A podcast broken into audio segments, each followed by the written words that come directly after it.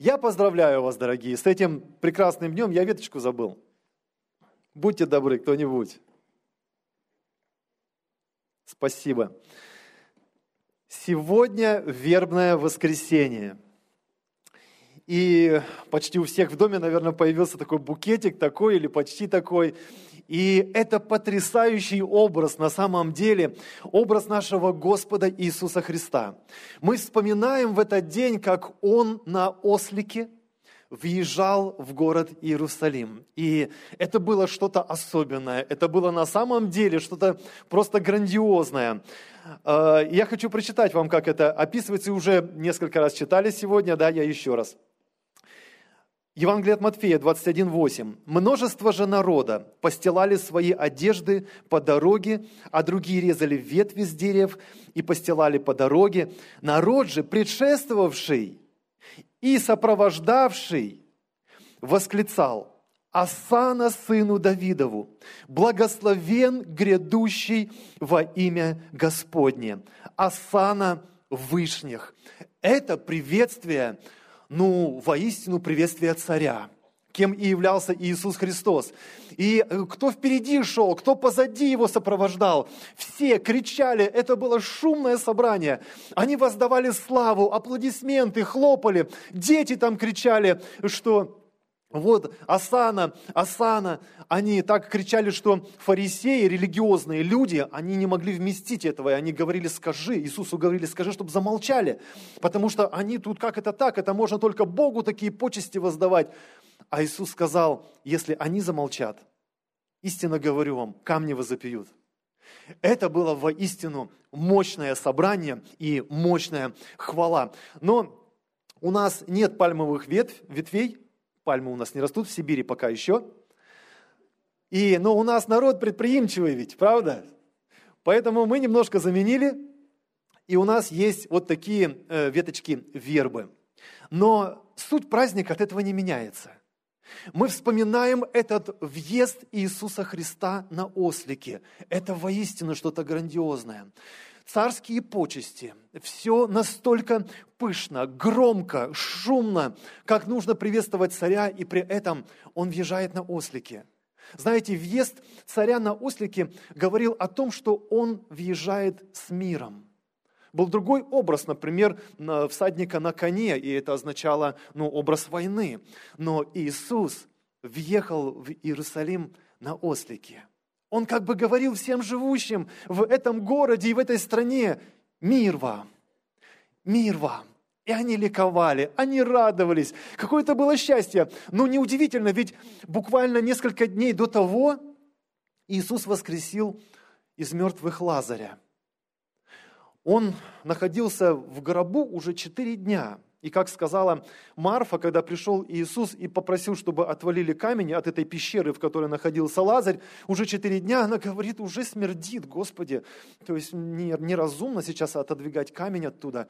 Но Иисус сказал, я же тебе говорил, что надо веровать. В результате камень отвалили, и Иисус провозгласил, Лазарь, выйди вон.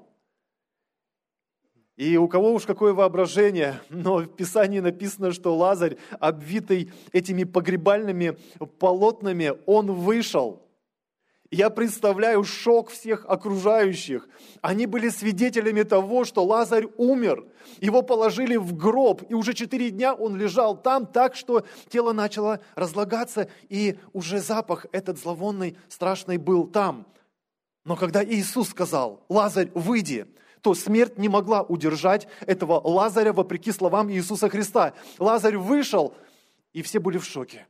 Они ликовали, они воздавали славу Богу. И теперь, когда вот спустя несколько дней Иисус въезжает на этом ослике в Иерусалим, они понимают, что они встречают своего Спасителя. Многие люди видели в Иисусе Христе Спасителя своего. Я думаю, большинство из них ожидали, что Иисус освободит их от римской оккупации. Кто-то, возможно, имел свои какие-то ожидания, но у каждого из нас есть какие-то свои ожидания, с которыми мы приходим к Иисусу Христу и верим, что Он наш Спаситель, Он нам поможет, Он защитит, Он ответит, Он обеспечит и так далее. Я думаю, что те люди, которые там находились в Иерусалиме или пришли с других мест, они ничем не отличались от нас сегодня, и у каждого, у каждой из них были свои ожидания. И видя то, что сделал Иисус буквально несколько дней назад – видя этого Лазаря, который живой ходит между ними, написано, что не только ради Иисуса, а ради Лазаря многие собирались туда, чтобы просто посмотреть своими глазами, как это возможно. И они передавали из уст в уста эту историю, совсем свежую историю. Они трогали, наверное, этого Лазаря, спрашивали, чтобы он рассказал, что он там видел, где побывал за это время, и как оно воскреснуть из мертвых. И все смотрели на Иисуса с ожиданием, что Он спасет. И он на самом деле был царем. И он на самом деле таковым являлся. Но я думаю, ожидая от Иисуса спасения, никто из них даже не догадывался, что прямо на их глазах происходит исполнение пророчества. Пророчество, о котором говорил пророк Захария почти 550 лет до того момента.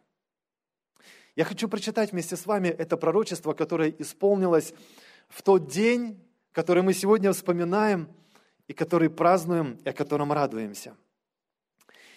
Итак, пророчество Захарии, 9 глава, 9 стих.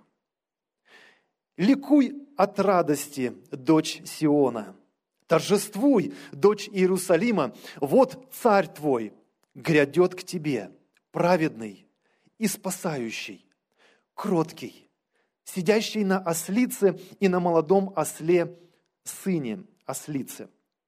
Вы видите, скорее всего, у себя в переводе «сыне подъеремно». Я не знаю, почему так перевели, но в оригинальном тексте на иврите простое слово «ослица», не подъеремной. То есть, э, другими словами, сидящий на ослице и на молодом осле сыне ослицы. Все просто. Все видели, видели в Иисуса, в Иисусе Спасителя, Царя, который достоин аплодисментов, восхищения и ожидания того, что он может изменить абсолютно любую ситуацию. И это правильно. Но далеко не все понимали, какой он этот царь. Далеко не все понимали, каким образом он спасает, каким образом он правит. Ведь он царь. Я думаю, что сегодня нам крайне необходимо вспомнить это пророчество Захарии, потому что Захария в этом пророчестве дает определенную характеристику этому царю. Он не просто говорит, что он сделает, не, не, говорит не просто, что он спасет, он дает характеристику Иисусу Христу. И для нас, я думаю, крайне важно сегодня увидеть эту характеристику. Потому что многие сегодня многие сегодня ожидают от Иисуса, но не понимая Его природы, не понимая до конца, какими методами Он правит, разочаровываются. Вы знаете, что одна из версий, почему Иуда предал Иисуса, состоит в том, что он ожидал избавления от римской оккупации – и он видел в Иисусе освободителя, который реально имеет власть, который говорит бесам, и бесы повинуются, который исцеляет больных, и больные исцеляются, который воскрешает мертвых, и они воскресают из мертвых. И он ожидал, что вот он тот, который должен прийти. И он не ошибся. Но, по всей видимости, он ожидал, что это будет как-то по-другому. А Иисус Э, говорил в своем учении, что надо любить врагов своих. А он говорил, что надо прощать. Я хочу прочитать вам один текст из учения Иисуса Христа.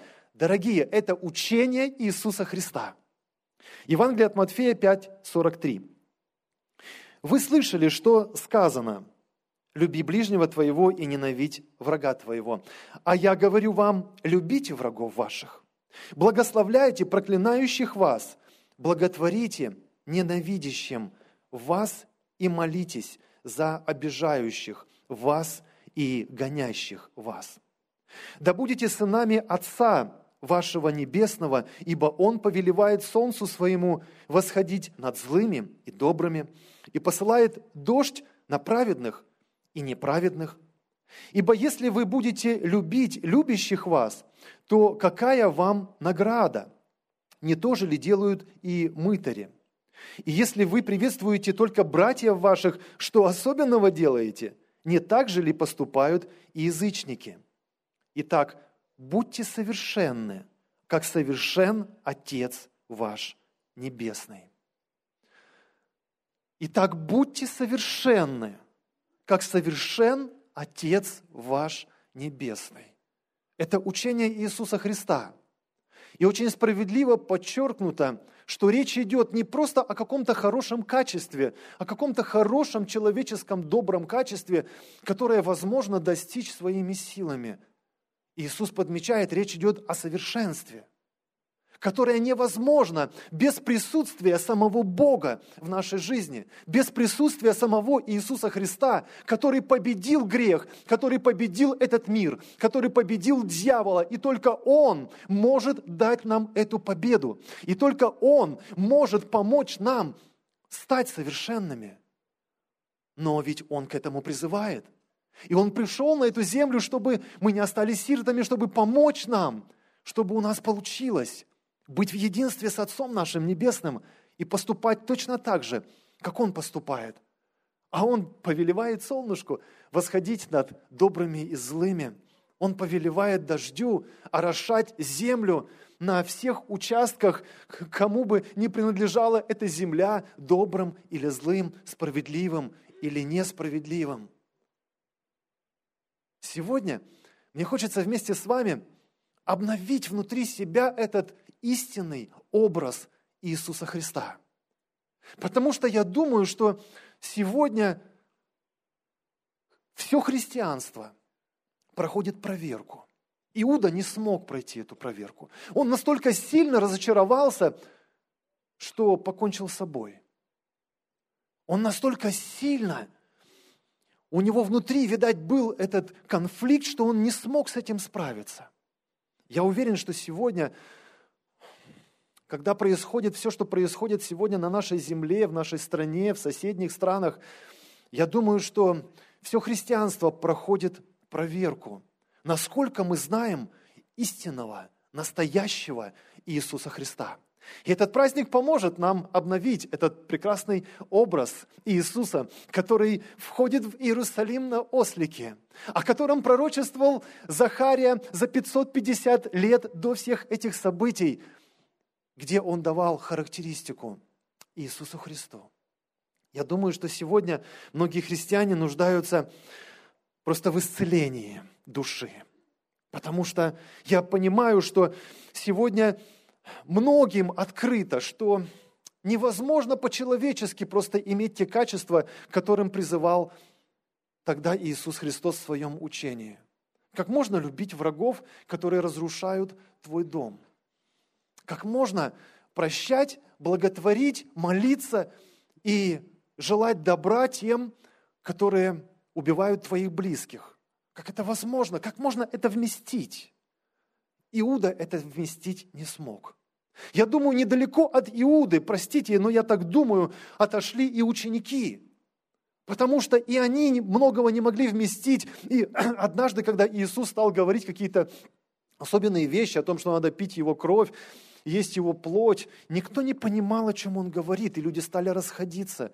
И тогда Иисус обратился к своим ученикам и спросил, может быть, и вы хотите отойти? Я имею в виду к двенадцати. И тогда Петр озвучил эту позицию, прекрасную позицию. Он сказал, Господи, у Тебя глаголы вечной жизни. Другими словами, мы видим, что Ты понимаешь, что надо делать.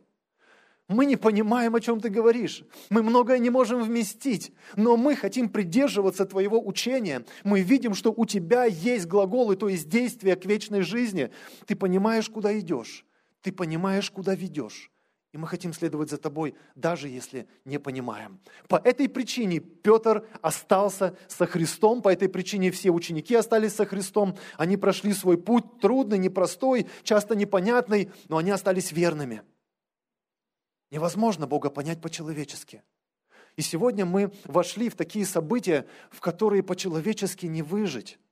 По-человечески невозможно остаться верными Иисусу Христу до конца – Давайте посмотрим на эти три характеристики, которые дает пророк Захария, говоря об Иисусе Христе, который тогда въезжал в Иерусалим на ослике. Итак, первое. Он праведный. Он праведный. Он всегда праведный. Он имеет эту правду. Он знает, куда он идет. Он знает, что должно произойти. Он праведный, он остается в чистоте, он остается без греха, и он понимает, что делать. Вот что для меня означает быть праведным. Это значит оставаться без греха и понимать, что есть правильно. Сегодня у многих своя правда, и это уже не секрет. И нередко эта правда зависит от того, какие новости человек смотрит – и я думаю, что сегодня для многих уже не секрет, что новости сегодня это не просто информация, и новостные программы это не просто информационные программы, но это определенная площадка для того, чтобы видеть чью-то правду. Сегодня информационные программы зачастую являются этим основанием для чьей-то правды. И вот вопрос у меня сегодня ко всем христианам, на какой вы площадке? На каком вы основании? Простите, зачастую это зависит от того, какие новости вы смотрите, какой, как, от какого источника вы черпаете информацию. Но есть один верный, стопроцентный, вечный источник.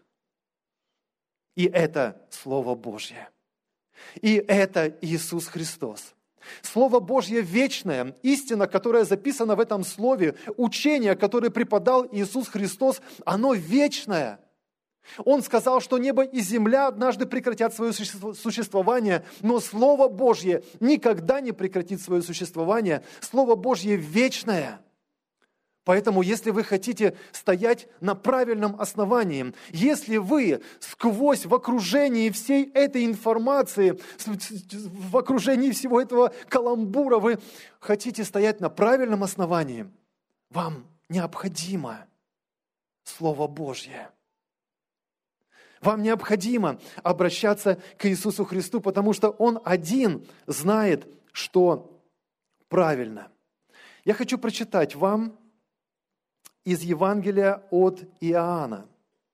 Дорогие, чтобы не оказаться обманутыми сегодня, я предлагаю вам ответить на два вопроса. Не просто ответить на два вопроса, я предлагаю вам отвечать на них постоянно. Каждый раз, когда вы хотите утвердиться в какой-то позиции, которую, возможно, кто-то формирует. И позиция в нас формируется. Вы знаете, даже вера в нас формируется. Написано, что вера от слышания – а слышание от Слова Божьего. Но это принцип Царства Небесного, который дьявол своровал, и, в общем-то, реклама сегодня работает точно так же, точно по этому принципу. Что ты слышишь, что входит в твои уши, то формирует твою веру. В это ты начинаешь верить, от тебя зависит, и на тебе ответственность, что ты выбираешь слушать. Мы слушать можем все, что угодно, но что ты слышишь по-настоящему? Вот в чем вопрос. Мы можем слышать, слушать, смотреть, но где мы припаркуемся? В какой позиции? Вот что главное. И когда ты собираешься определиться в какой-то позиции, и когда ты собираешься как-то узаконить свое понимание вещей или что-то говорить, то я предлагаю ответить на два вопроса. Я думаю, что если вы честный человек, конечно, если не человек с сожженной совестью, э, для которого, в общем-то, э, соврать, расплюнуть, э, там сложно помочь, конечно. Но если вы честный человек, если вы хотите знать правду, то тогда ответьте себе на эти два вопроса. И я уверен, что они помогут вам иметь правильную позицию. Итак, первый вопрос. Согласна ли с вашей позицией Слово Божье? Насколько вы привыкли все сопоставлять со Словом Божьим. Вот вы заняли определенную позицию, вот у вас есть определенные мысли. Слово Божье, оно позволяет вам мыслить таким образом. А, возможно, вы даже так не думали. Позволяет ли Слово Божье мне так думать или иметь такую позицию или нет? Но это важно. Но важно, чтобы мы все сопоставляли со Словом Божьим.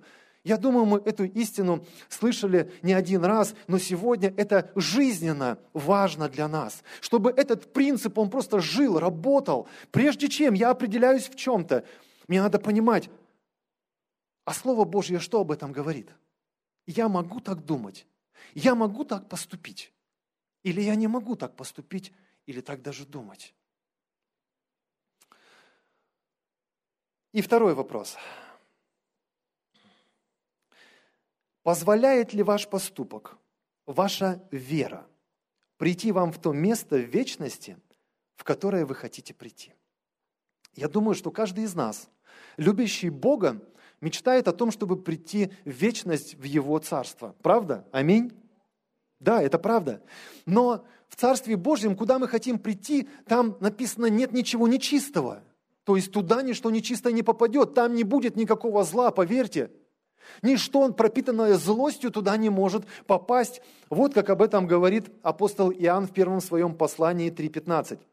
«Всякий ненавидящий брата своего есть человека-убийца. А вы знаете, что никакой, я подчеркнул у себя слово «никакой», потому что Сегодня есть как будто разные виды человека-убийц, и э, какой-то человека-убийца порицается, но какой-то человека убийца поощряется, потому что якобы у него было основание для этого. Но Слово Божье, с которым мы сравниваем всякую свою позицию, говорит очень ясно и прямолинейно, что никакой, и ты можешь в своей Библии это подчеркнуть, никакой человека-убийца не имеет жизни вечной, в нем пребывающей. Мне кажется, это очень серьезная Э, заявление и очень серьезная истина. Евангелие от Иоанна, 16 глава, с 5 стиха я прочитаю. «А теперь иду к пославшему меня, и никто из вас не спрашивает меня, куда идешь. Но от того, что я сказал вам, это печалью исполнилось сердце ваше. Но я истину говорю вам, лучше для вас, чтобы я пошел, Ибо если я не пойду, утешитель не придет к вам, а если пойду, то пошлю его к вам. И он, придя, обличит мир о грехе и о правде и о суде. О грехе, что не веруют в меня, о правде, что я иду к моему Отцу, и уже не увидите меня – о суде же, что князь мира сего осужден. Нет возможности э, прокомментировать э, весь этот текст. Можете сами об этом поразмышлять, что есть что. Но Иисус комментирует то, в чем Дух Святой обличает сегодня всю землю. И когда Иисус говорит, что Дух Святой будет обличать весь мир о правде, будет обличать весь мир о правде, вдумайтесь в это – у каждого своя правда, и Дух Святой хочет осветить, обличить весь мир о правде. В какой ты правде находишься? И комментируя ту правду, в которой находится Иисус Христос, Он говорит, я иду к Отцу. Вот что помогает мне определить правильность моих поступков, моего мышления, моих слов. То есть то, как я думаю, то, как я мыслю, как я поступаю – это позволяет мне прийти в небо, где нет ничего нечистого и где нет никакого рода зла. Помогает ли мой поступок или моя позиция продвинуться мне в этом направлении? И по всей видимости, судя э, по этому тексту, Иисус хочет, чтобы мы задавали вопрос, куда мы идем. Он говорит, вы не спрашиваете об этом. Ну да, они не могли этого вместить, им просто было хорошо с Иисусом. Нам так часто просто хорошо с Иисусом, мы хотим, чтобы Он помогал нам в жизни. Но вопрос, куда ты идешь?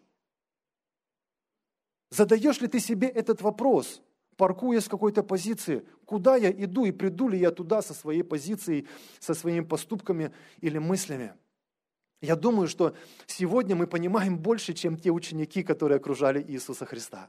Сегодня мы знаем, что Он пошел к Отцу Небесному, э, и ради того, чтобы искупить весь мир, Он отдал свою жизнь на этой земле, но потом воскрес из мертвых. Сегодня Он царь царей и Господь господствующих на небесах. Сегодня Он по-настоящему правит, и нам надо понимать, какими методами и как Он правит и на небе, и на земле.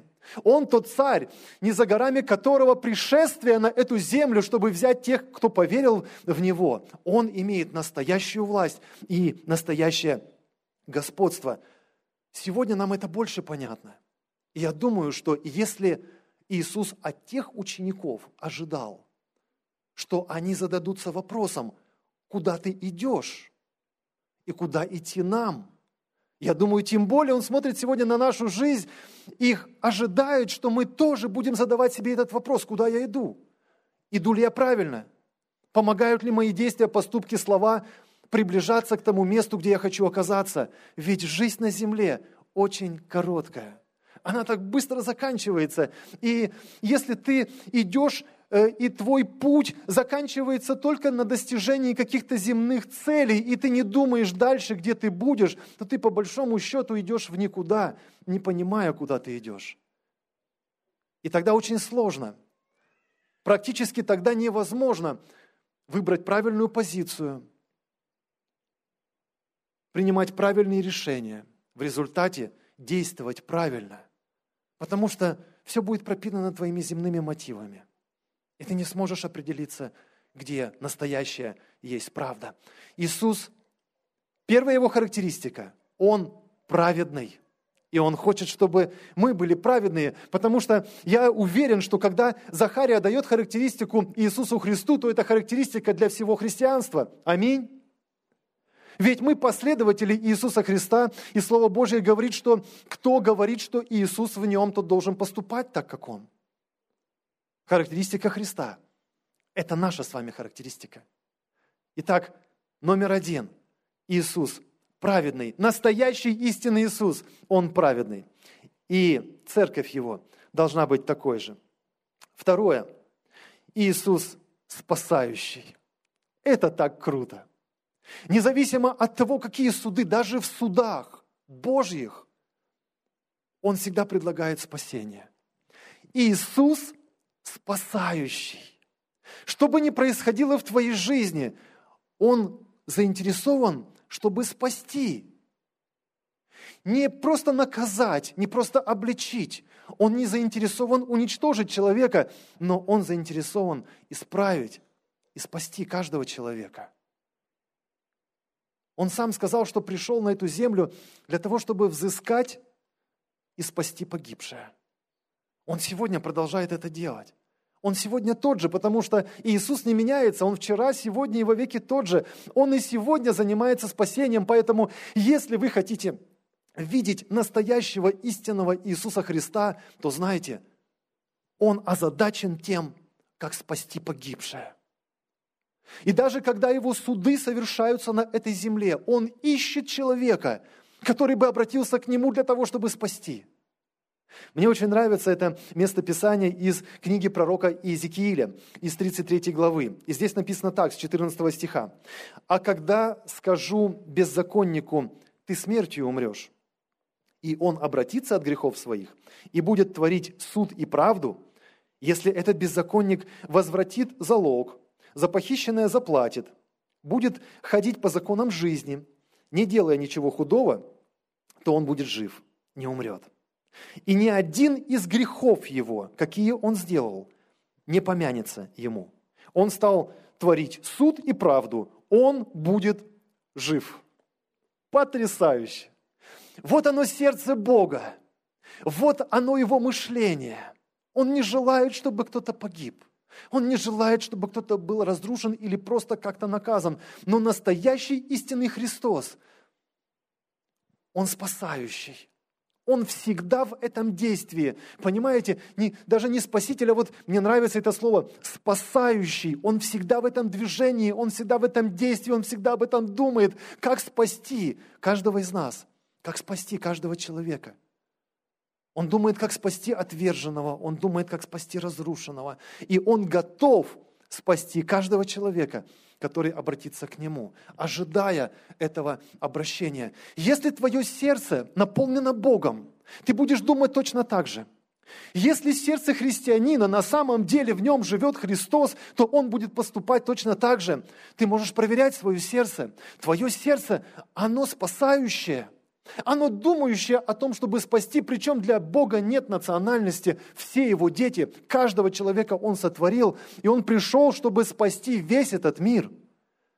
И Евангелие от Иоанна 3,16 все христиане знают наизусть, потому что это такое ключевое место Писания, что Иисус Христос пришел, чтобы спасти весь этот мир.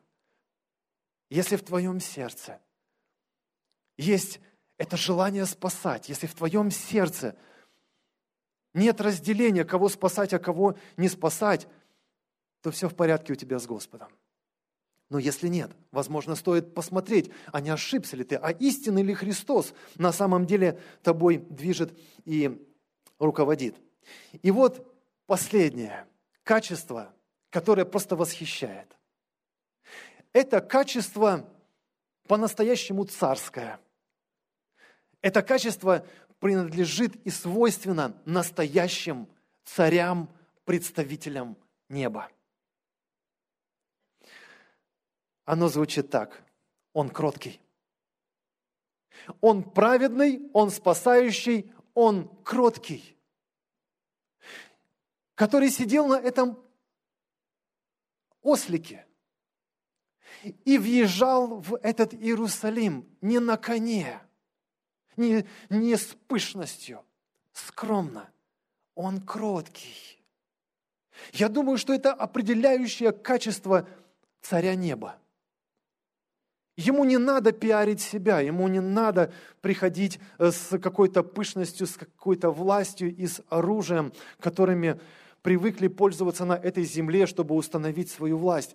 Он устанавливает свою власть совершенно по-другому – он приехал тогда в Иерусалим на ослике, символизирующем мир вашему дому. Я уверен, что сегодня он стучится в каждое сердце, и сегодня он хочет прийти в жизнь каждого человека точно так же, не на коне, не на коне, не с властью человеческой. Сегодня он стучится в каждое сердце, в жизнь каждого народа, и он приходит также как кроткий, ожидая, что человек ответит ему взаимностью. И если мы, христиане, наполнены настоящим истинным Христом, то это же качество будет принадлежать нам. Кроткого и молчаливого духа. Это образ его невесты, которая имеет кроткий и молчаливый дух. Она не пиарит себя и не идет со злостью и с доказательствами и с какой-то силой своей кроткий. Иисус Христос, Он кроткий. Евангелие от Матфея, 5 глава, 5 стих. «Блаженные кроткие, ибо они наследуют землю». Вы только подумайте, как, как странно сегодня на этой земле звучит этот стих блаженны кроткие. Ну ладно, можно было бы сказать, они утешатся. Или блаженны кроткие, они получат защиту. Но нет, Иисус говорит, выделяя качество кротости и показывая, к чему Он ведет, блаженны кроткие, они наследуют землю. Вот кто будет править на этой земле по-настоящему, кроткие, которые могут доверять свою жизнь Богу по-настоящему – которые надеются не на свои силы, не на свою мощь, могущество, не на свою правду, которые надеются по-настоящему на Бога живого. Блаженны, кроткие, ибо они наследуют землю. Дорогие братья и сестры, дорогая церковь, я думаю, что нам сегодня очень важно вспомнить этот истинный образ Иисуса Христа – который показал нам Захария, пророчествуя уже получается 2550 лет с нашего э, момента, чтобы нам не оказаться обманутыми. Потому что Иисус Христос предупреждал, что в последнее время будет много обманщиков, которые будут представляться Его именем, которые будут претендовать, что их учение, оно на самом деле учение от Иисуса Христа. И нам надо иметь эту мудрость, нам надо иметь перед собой этот образец истинного, истинный образ Иисуса Христа, чтобы нам не оказаться обманутыми. Потому что обманутыми можно оказаться очень жестоко. Иисус предупреждал, что в последнее время это все будет происходить, но не надо верить обманщикам. Не за горами то время, когда дьявол придет под видом Христа, чтобы обмануть весь мир. И нам надо уметь отличать истинный образ Христа от поддельного. Истинный Христос праведный – Истинный Христос спасающий. Истинный Христос кроткий. Если что-то предлагается другое, с цитатами из Священного Писания, то это не истинный Христос. Что нам удивляться, если даже дьявол использовал какие-то места Писания, чтобы увлечь Иисуса Христа в сторону и сбить его с пути, чтобы тот не был послушен своему небесному Отцу. Что нам удивляться, что и его прислужники используют точно так же такие же методы. Нам надо быть внимательными сегодня, как никогда. То, что нам предлагается, то, куда нас увлекают, на самом ли деле за этим стоит Христос. Настоящий истинный Христос, Он всегда праведный. Настоящий истинный Христос, Он всегда спасающий. Настоящий истинный Христос, Он всегда кроткий. Настоящий христианин такой же. Нам нельзя отпустить сегодня эту истину. И этот праздник потрясающая возможность, замечательный повод, чтобы вспомнить о том, какой настоящий образ Иисуса Христа. Буквально через неделю Иисуса повели на крест, где Он отдал свою жизнь за грехи всего мира. А на третий день Он воскрес. На третий день Иисус воскрес. Вот где подтверждается настоящая правда. Всякая человеческая правда – имеет ограничение. Она заканчивается на этой земле. Писание говорит, что заканчивается, проходит образ мира сего. Закончи, заканчивается образ мира сего со всеми его делами, похотями. Но исполняющий волю Божью будет жить вовек. Вот где настоящая правда подтверждается, когда Христос воскрес из мертвых. Потому что смерть не имеет силы только в одном случае. Слышите? Только в одном случае. Смерть, под ее властью находится весь мир, но она не имеет силы только в одном случае. Если человек по-настоящему чист, если человек по-настоящему свят.